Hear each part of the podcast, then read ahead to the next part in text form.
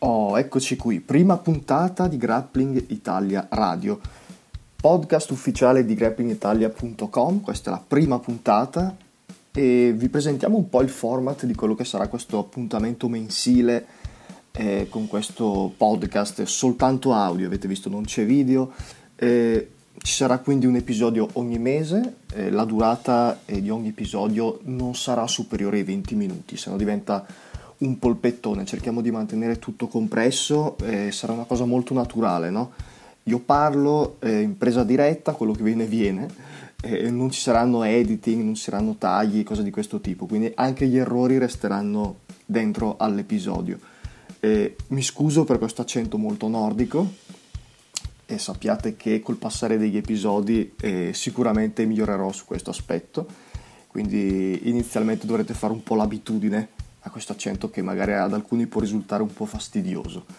Perché il podcast di Grep in Italia? Beh, perché in realtà abbiamo visto che non c'è un riferimento, eh, tra virgolette, vocale per quanto riguarda gli sport che più amiamo, no? Il jiu-jitsu, il grappling, il sambo, il judo, quegli sport che noi seguiamo, che noi eh, seguiamo molto su Grappling Italia, dedichiamo gli articoli e quindi abbiamo deciso di diventare noi un punto di riferimento vocale, quindi con questo podcast, per tutte queste discipline che noi apprezziamo particolarmente. Questa è dunque la prima puntata, mettetevi comodi. L'argomento di oggi sono le migliori promotion professionistiche di Jiu-Jitsu brasiliano e grappling.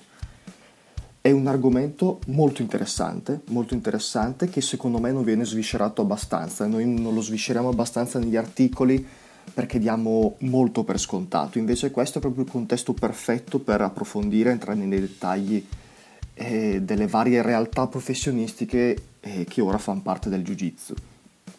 E infatti il Jiu-Jitsu si è molto evoluto, il grappling eh, si è molto evoluto da quando eh, c'è stato il primo mondiale BJJF, che è probabilmente la prima competizione davvero importante, era il 1996 Ora la direzione del jiu-jitsu del grappling sembra essere chiara, quindi si cerca di dare un'impronta professionistica, eh, ci sono tanti eventi eh, basati su super fight o comunque con eh, tornei che poi alla fine premiano eh, con denaro eh, il vincitore.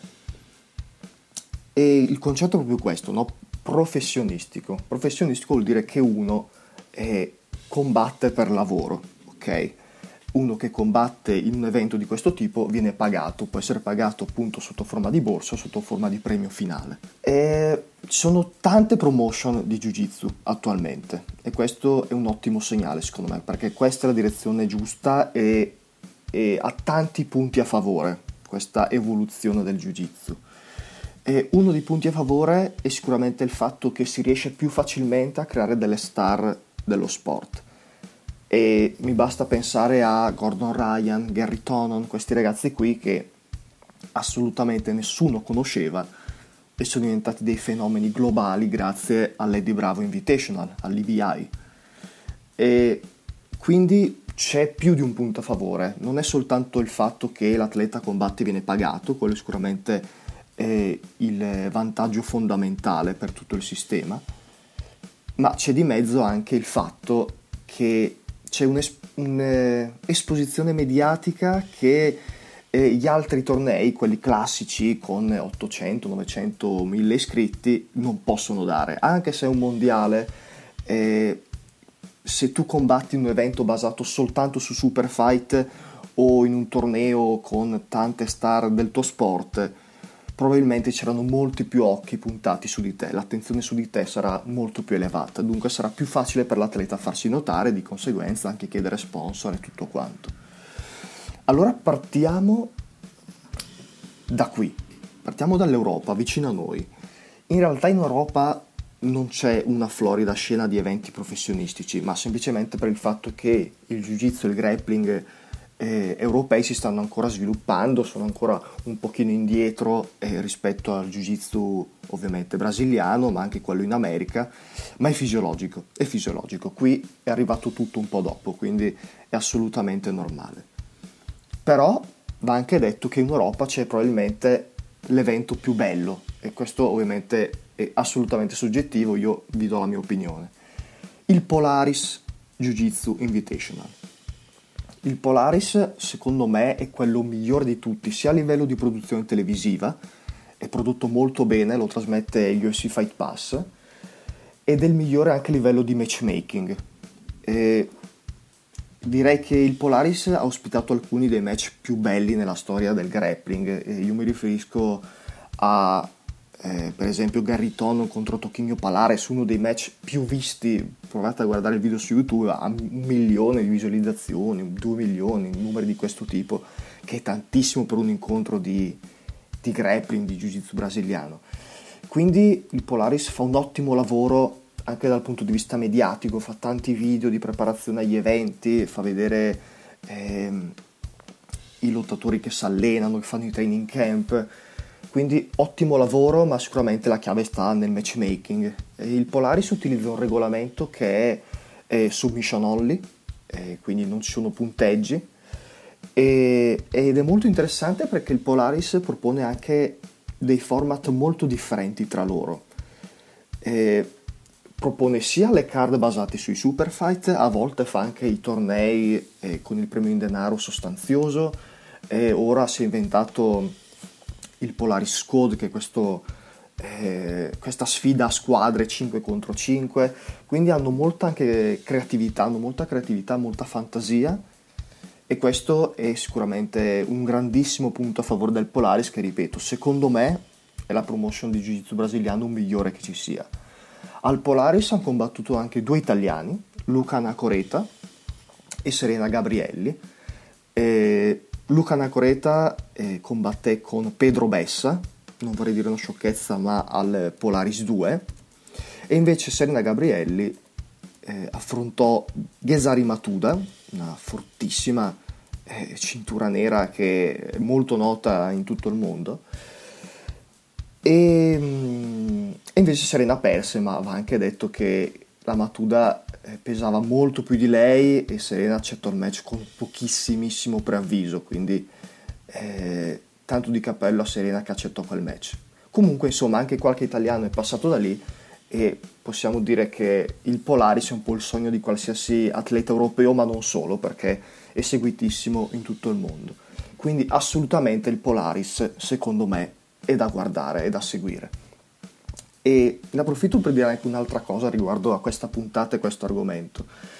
E credo sia importante parlare di questo perché nel jiu-jitsu italiano, nel grappling italiano, non c'è ancora una cultura del jiu-jitsu. Mi spiego meglio. Eh, sì, magari tutti conosciamo eh, il regolamento BJJF, tutti conosciamo chi è Roger Gracie, però eh, bisogna iniziare un po' a guardare oltre, a guardare oltre i nostri confini, a guardare anche come, eh, come viene interpretato il jiu-jitsu, il grappling eh, negli altri stati del mondo. Quindi secondo me è importante iniziare a seguire eh, anche le altre promotion per vedere anche cosa, cosa propongono i, i regolamenti, i nuovi regolamenti, come possono essere migliorati, evoluti, perché alla fine la chiave è tutta lì, no? Il regolamento che uno usa fa il gioco e quindi uno di conseguenza può essere forte in un particolare regolamento e può essere una pippa atomica con un altro regolamento, cosa assolutamente normale. Poi ci sono vabbè, i fenomeni incredibili come magari Roger Gracie o Gordon Ryan che ti vincono qualsiasi tipo di torneo con qualsiasi tipo di regolamento e quindi lì sei di fronte proprio a un fenomeno incredibile. Ding, momento pubblicità, Toreando Fightwear, il brand tutto italiano dedicato all'abbigliamento tecnico e non solo, per jiu-jitsu brasiliano e grappling. Correte sul sito ufficiale toreandofightwear.com per sfogliare il catalogo dei ghi e delle rashcard più accattivanti che ci siano. Toreando Fightwear, qualità e originalità. Brixia Fighter, la manifestazione di sport da combattimento più famosa di Brescia, nonché partner ufficiale del Grappling Italia Grand Prix vi invitiamo a seguire i profili social di Brixia Fighter per rimanere aggiornati sui prossimi appuntamenti dedicati a grappling, MMA, kickboxing sul territorio bresciano. Tantramarketing.it, l'agenzia numero uno in Italia dedicata al digital marketing per piccole e medie imprese e non solo. Hai bisogno di un bel sito internet per la tua palestra? Tantra Marketing è esattamente ciò che fa per te. Potete trovare tutte le info sul sito tantramarketing.it. Torniamo a noi proviamo a fare un salto, superiamo l'oceano e arriviamo in America. Oh, l'America. L'America ha tantissime promotion di Jiu-Jitsu brasiliano, lì ovviamente eh, lo sport in generale è visto in maniera totalmente diversa come viene visto in Europa, c'è un business dietro molto più ampio e infatti parliamo un po' delle promotion americane. Sicuramente una delle più importanti è il Fight to Win. Fight to Win l'ha fondato Seth Daniels e fa tantissimi eventi con una frequenza molto molto alta, invece il Polaris ad esempio ne fa soltanto uno ogni tot mesi.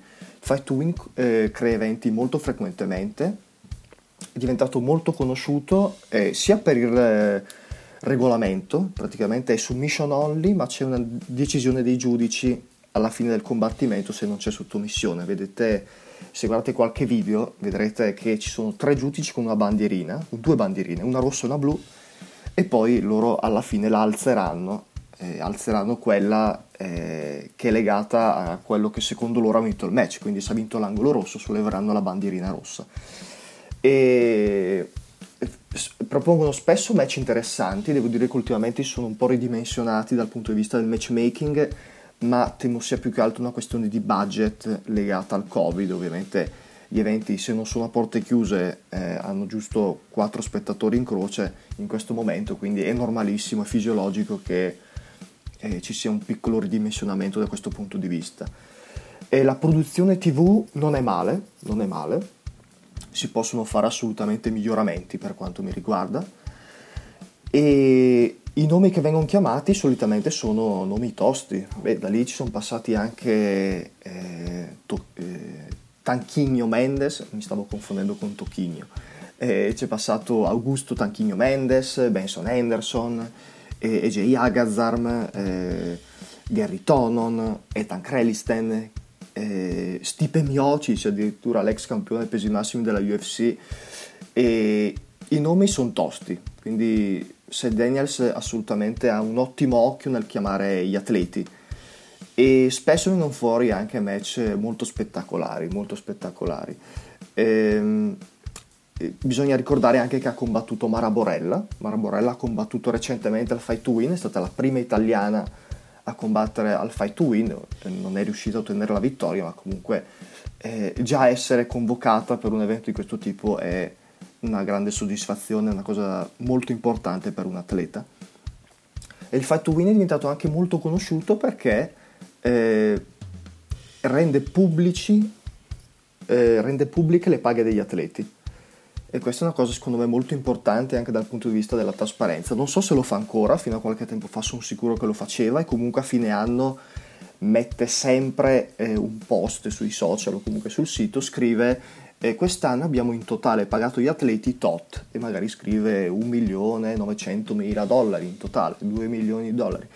Quindi secondo me questo è, un, eh, è un'ottima idea, un'ottima idea che può aiutare anche altri promoter in giro per il mondo a farsi un'idea di come vengono gestite le borse per eventi di jiu-jitsu professionistico.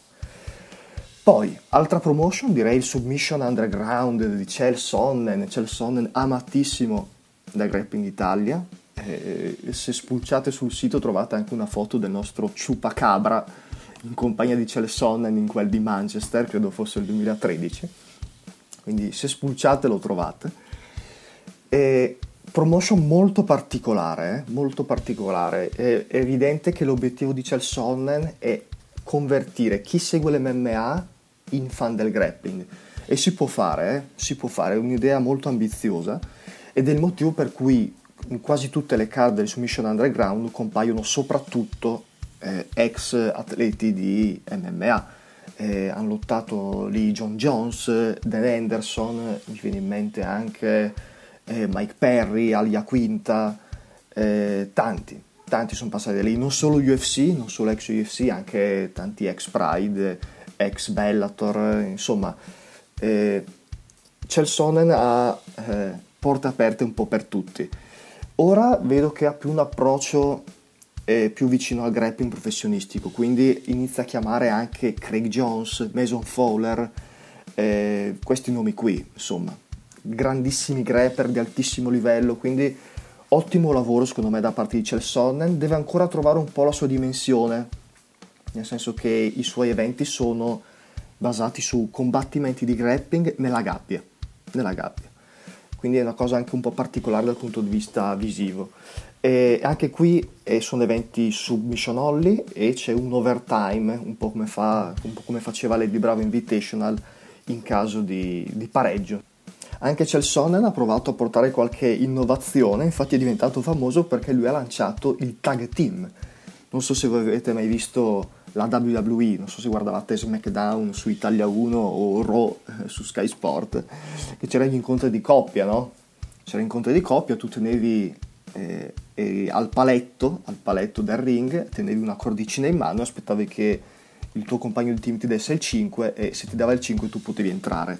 Submission Underground fa esattamente una cosa di questo tipo, cioè tu rimani attaccato alla gabbia e se il tuo compagno di squadra ti dà il 5 nel bel mezzo del match, tu diventi l'uomo legale e lui invece esce e aspetta nu- nuovamente il tag. Quindi molto interessante, deve ancora prendere un po' le misure, c'è il Sonnen, però eh, capisco sua, il suo piano, il suo obiettivo e secondo me è un'idea molto valida quella che sta proponendo. Altra promotion, il Kasai, Kasai Pro. Kasai molto interessante, molto interessante perché secondo me ha offerto alcuni dei match di grappling più belli degli ultimi anni e hanno anche loro un ottimo occhio nel chiamare gli atleti, chiamano quasi sempre più spettacolari ed è quello di cui ha bisogno il jiu-jitsu oggi, dei match spettacolari che facciano innamorare eh, chi lo sta guardando anche soltanto per caso.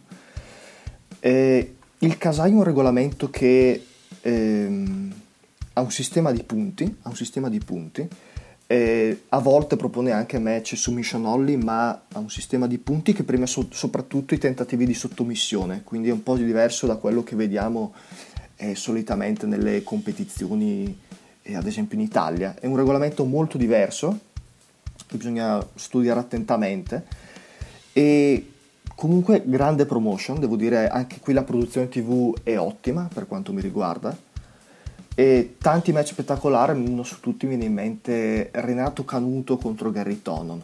Mamma mia, quel match lì incredibile ragazzi, quello lì assolutamente da recuperare, ma tutti i match di Canuto, tutti i match di Tonon sono incredibili. Comunque il Kasai Pro, tanta roba, tanta prova, veniva trasmesso da Flow Grappling e credo sia ancora così, però vedo che sono un po' inattivi, io temo che abbiano subito un po' il, il Covid-19 dal punto di vista organizzativo, quindi aspettiamo che si riprendano, che si rimettano in marcia e vediamo cosa combineranno. Bene, allora non sono riuscito a eh, sviscerare tutte le promotion che volevo, dunque eh, facciamo finta che questa sia una prima parte, ok?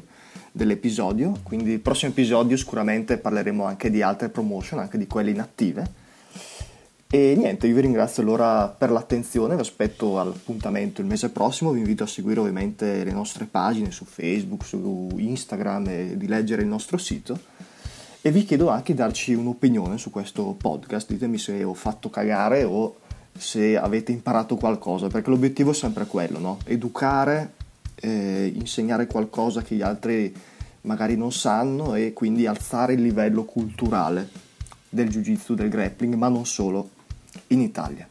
Ciao a tutti!